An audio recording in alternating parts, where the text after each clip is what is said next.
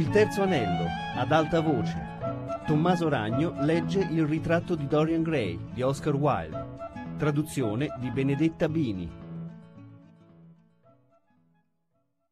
Perché hai smesso di suonare, Dorian? Torna al piano e suonami di nuovo quel notturno. Guarda, quella gran luna color del miele sospesa nella foschia.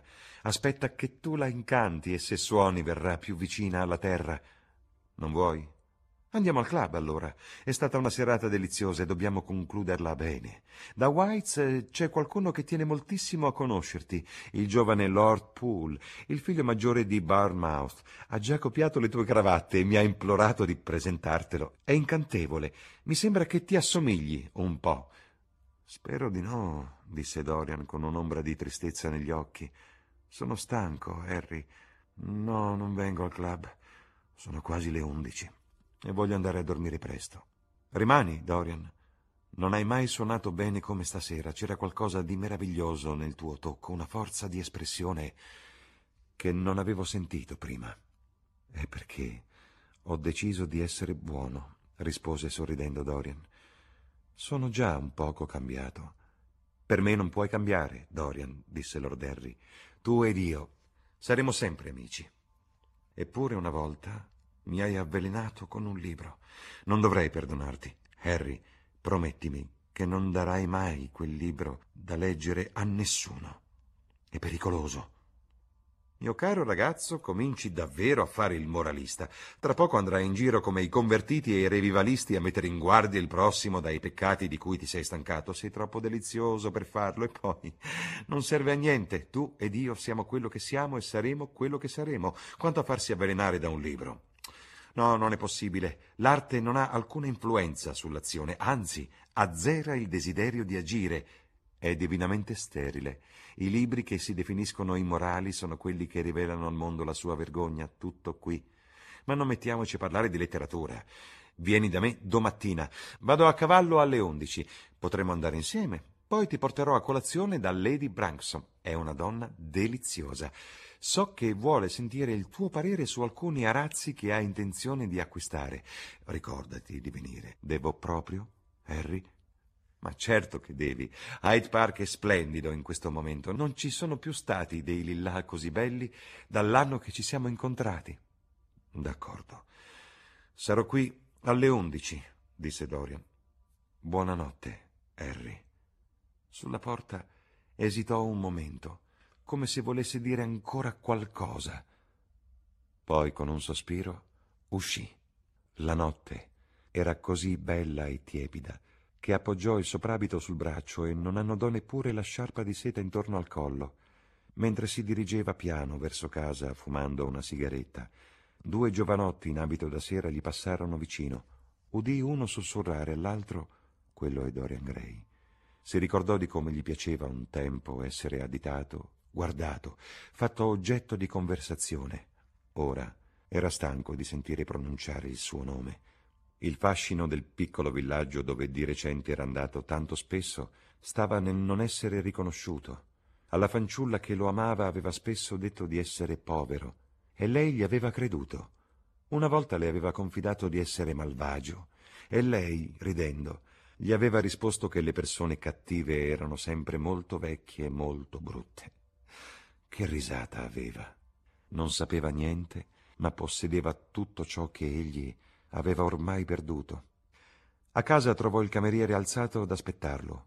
Lo mandò a dormire e si andò a sdraiare sul divano in biblioteca, meditando su alcune delle cose che Lord Henry gli aveva detto. Era proprio vero che un uomo non può mai cambiare.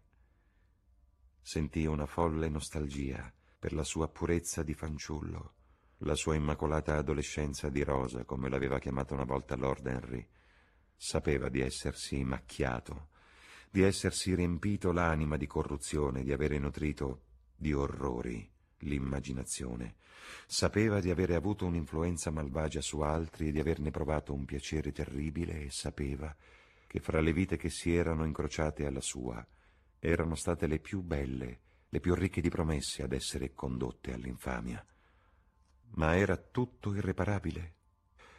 Ah, in quale mostruoso momento di orgoglio e passione aveva pregato che il ritratto portasse il peso dei suoi giorni e che egli potesse mantenere lo splendore immacolato dell'eterna giovinezza. Il suo fallimento era dovuto a questo. Sarebbe stato meglio che a ogni peccato fosse seguito un castigo sicuro e immediato.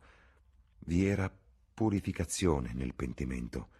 Non perdona i nostri peccati, ma colpisci noi per le nostre iniquità, doveva essere la preghiera dell'uomo a un più giusto Dio. Sul tavolo era posato lo specchio dal curioso cesello che Lord Henry gli aveva regalato molti anni prima, e attorno alla cornice i cupidi dalle bianche membra ridevano ancora. Dorian lo prese come aveva fatto quella notte di orrore, quando per la prima volta si era accorto del cambiamento nel fatale ritratto e con occhi allucinati e colmi di lacrime guardò nel suo lucido schermo. Una volta qualcuno che lo aveva molto amato gli aveva scritto una lettera folle che terminava con queste parole. Il mondo è cambiato perché tu sei fatto d'oro e di avorio. Le curve delle tue labbra riscrivono la storia. Quelle frasi gli tornarono alla memoria e se le ripeté più volte sentì di avere orrore della propria bellezza e scaraventando lo specchio al suolo lo calpestò fino a ridurlo in schegge d'argento era stato rovinato dal proprio fascino e da quella gioventù che egli stesso aveva invocato. Senza queste due cose la sua vita sarebbe stata senza macchia, la sua bellezza non era stata che una maschera, la sua gioventù una beffa. Che cosa era la gioventù, al meglio? Un'età verde e acerba, un tempo di fatui umori e di sogni malsani, perché ne aveva indossato la livrea. La gioventù lo aveva rovinato. Meglio non guardare al passato.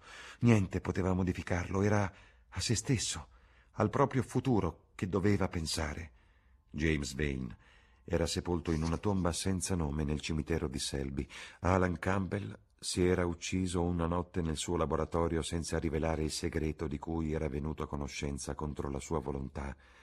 L'eccitazione, perché tale era, per la scomparsa di Basil Hallward si sarebbe presto dissolta. Già si affievoliva. Non aveva nulla da temere, né a dire il vero era la fine di Basil a opprimergli di più la mente. Ciò che lo riempiva di turbamento era la morte in vita della sua anima. Era stato Basil a dipingere il ritratto che aveva portato alla rovina la sua vita e non glielo poteva perdonare. Quel ritratto era stata la causa di tutto. Basil gli aveva lanciato accuse insopportabili che egli aveva accolto con pazienza il delitto. Non era stato che la follia di un momento quanto ad Alan Campbell. Aveva scelto lui il suicidio. La cosa non lo riguardava. Una nuova vita. Ecco cosa voleva. Ecco cosa aspettava. Certo l'aveva già iniziata, perlomeno aveva risparmiato una creatura innocente. Non avrebbe mai più insidiato l'innocenza. Sarebbe stato buono.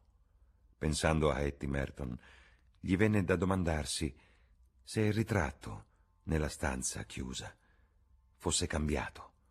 Certamente non poteva essere orribile come prima, forse se la sua vita fosse diventata pura, sarebbe riuscito a cancellare da quel volto ogni traccia di ignobili passioni. Forse i segni del male erano già scomparsi. Sarebbe andato a guardare. Prese la lampada dal tavolo e salì furtivamente di sopra. Nell'aprire la porta, un sorriso di gioia aleggiò su quel volto stranamente giovane e gli indugiò per un momento sulle labbra. Sì, sarebbe diventato buono e quella cosa ripugnante che aveva nascosto lassù non lo avrebbe più riempito di terrore. Gli parve che il fardello gli fosse già stato tolto di dosso. Entrò, senza far rumore, chiudendosi la porta alle spalle come d'abitudine, e scostò il drappo color porpora che copriva il ritratto. Un grido di dolore e di indignazione gli sfuggì dalle labbra. Non c'era stato alcun mutamento, se non per l'espressione scaltra degli occhi e la curva ipocrita della bocca. Quella cosa era sempre più ripugnante, più di prima, se possibile, e la rugiada scarlatta che macchiava la mano pareva di colore più acceso, quasi fosse sangue appena versato. Fu preso da un tremito. Era stata forse solo la vanità a fargli commettere quella buona azione, o non piuttosto un desiderio di nuove sensazioni, come aveva suggerito Lord Henry con la sua risata beffarda, o quella passione del recitare una parte che ci spinge a volte ad azioni migliori di noi, o forse tutti e tre questi motivi insieme. E perché la macchia rossa era più larga di prima? Sembrava essersi diffusa come un'orribile malattia sulle dita grenzose. C'era sangue anche sui piedi del ritratto, come se la cosa avesse gocciolato sangue, e sangue ancora perfino sulla mano che non aveva stretto il coltello. Confessare voleva dire che doveva confessare, arrendersi ed essere mandato a morte. Rise. L'idea gli parve mostruosa e anche se avesse confessato, chi gli avrebbe creduto? Non vi erano tracce dell'uomo ucciso, tutto ciò che gli apparteneva era stato fatto sparire, lui stesso aveva bruciato ciò che era rimasto al piano di sotto. La gente avrebbe detto che era matto, l'avrebbero rinchiuso se avesse insistito nel suo racconto, eppure era suo dovere confessare, patire la pubblica vergogna, fare pubblica espiazione. Esisteva un Dio che imponeva all'uomo di rivelare i suoi peccati alla terra oltre che al cielo. Niente poteva purificarlo fino a quando non avesse detto il suo peccato, il suo peccato scosse le spalle. La morte di Basil Hallward gli significava ben poco. Pensava a Etty Merton. Era ingiusto quello specchio della sua anima che aveva davanti. Vanità? Curiosità? Ipocrisia? Non c'era stato niente di più nella sua rinuncia? C'era stato qualcosa in più, almeno così pensava. Ma chi poteva dirlo? No. Non c'era stato nient'altro. Era per vanità che l'aveva risparmiata, per ipocrisia aveva indossato la maschera della bontà, per amore di curiosità aveva tentato la negazione di sé. Ora se ne accorgeva, ma questo delitto lo avrebbe perseguitato per tutta la vita. Sarebbe stato per sempre oppresso dal passato. Doveva davvero confessare. Mai! Non vi era che una piccola prova contro di lui. Il ritratto? Quella era la prova l'avrebbe distrutto. Perché l'aveva conservato così a lungo? Un tempo gli dava piacere contemplarne le trasformazioni e l'invecchiamento, ma ultimamente quella gioia si era dissolta. Lo teneva sveglio di notte, quando era lontano tremava all'idea che altri occhi potessero guardarlo, aveva gettato la malinconia sulle sue passioni, il suo ricordo aveva guastato molti momenti di gioia, era stato la sua coscienza, Doveva distruggerlo. Si guardò intorno e vide il coltello che aveva ucciso Basil Hallward. Lo aveva pulito molte volte, fino a farne scomparire le macchie. Era lucido, scintillava. Così come aveva ucciso il pittore, avrebbe ora ucciso il suo lavoro e tutto ciò che stava a rappresentare. Avrebbe ucciso il passato e morto questo sarebbe stato libero. Avrebbe ucciso questa mostruosa vita dell'anima e senza i suoi infami avvertimenti avrebbe trovato la pace. Afferrò il coltello e colpì il ritratto. Si udì un volo e un tonfo. Fu un grido di agonia così atroce che i domestici si svegliarono, spaventati, e uscirono dalle loro stanze. Due signori che passavano nella piazza si fermarono, alzando lo sguardo verso la grande casa. Poi proseguirono finché, incontrato un poliziotto, non lo ricondussero indietro. L'uomo suonò il campanello molte volte, ma nessuno rispose, tranne che per una luce a una delle finestre più alte la casa era immersa nel buio. Passato qualche tempo si allontanò e si fermò in attesa sotto il portico vicino. Di chi è questa casa? chiese il più anziano dei due. Del signor Dorian Gray, signore, rispose il poliziotto. I due si guardarono sogghignando e ripresero il cammino. Dentro, nel quartiere della servitù, i domestici vestiti a metà parlottavano fra loro a voce bassa. La vecchia signora Leaf Piangeva torcendosi le mani. Francis era pallido come un morto. Dopo circa un quarto d'ora prese con sé il cocchiere e uno dei servi salì cauto all'ultimo piano. Bussarono alla porta, ma non vi fu risposta. Chiamarono. Niente si mosse. Alla fine, dopo aver tentato di forzare la porta, salirono sul tetto e si calarono sul terrazzo. Le finestre cedettero rapidamente, le serrature erano vecchie. Mentre entravano, scorsero sulla parete uno splendido ritratto del loro padrone, così come l'avevano visto l'ultima volta, in tutto l'incanto di quella squisita e giovane bellezza. Sul pavimento giaceva un uomo in abito da sera con un coltello piantato nel cuore. Era avvizzito, coperto di rughe, con un volto ripugnante. Fu solo dopo aver guardato gli anelli che riconobbero chi era. Cari ascoltatori, sono di nuovo Doriano Fasoli e torno a riprendere la parola dopo la lettura del romanzo che spero abbiate gradito, citando Borges, il quale scrisse che, leggendo e rileggendo nel corso degli anni Wilde, noto un fatto che i suoi panegiristi non sembra abbiano neppure sospettato. Il fatto documentabile ed elementare che Wilde, quasi sempre, ha ragione. Borges riteneva Wilde di quei fortunati che possono fare a meno dell'approvazione della critica e anche a volte di quella del lettore, poiché il piacere che ci offre la sua compagnia è irresistibile e costante. Il Dorian Gray wildiano, come il De Sessente romanzo Arebur di Wiseman e l'Andrea Sparelli del romanzo Il piacere di D'Annunzio, è un eroe decadente, un esteta esasperato, tanto diverso dall'eroe classico, greco-romano e da quello romantico. Più che un immorale è una morale, in quanto in lui il senso del bello, al primo posto nella scala dei valori, ha fatto dimenticare i valori di bontà e di giustizia. È un individuo cinico e dissoluto, che, ossessionato dal raggiungimento del sublime, del bello, calpesta ogni legge umana e divina, disprezza tutto ciò che è mediocre o banale e, chiuso nella sua eleganza come in un bozzolo di seta, persegue quelle sensazioni e quei piaceri che sono propri di un'elite fatta di persone speciali, eccezionali. Unico romanzo di Wilde, Il ritratto di Dorian Gray, ottenne un grande successo segnando nel 1890 una svolta nella parabola breve e tragica dell'autore. Pubblicato a puntate e ampliato nell'edizione definitiva in volume nel 1891, è una delle tante rielaborazioni del mito faustiano, con evidenti agganci alla tradizione del romanzo gotico, basato sull'idea ingegnosa del ritratto che subisce i danni del tempo, mentre il protagonista di quel ritratto rimane giovane. Malgrado la conclusione etica, il romanzo suscitò uno scandalo in cui, cui Wilde reagì dichiarando nella prefazione all'edizione del 1891 che non vi è libro morale o immorale, ci sono soltanto libri ben scritti o mal scritti.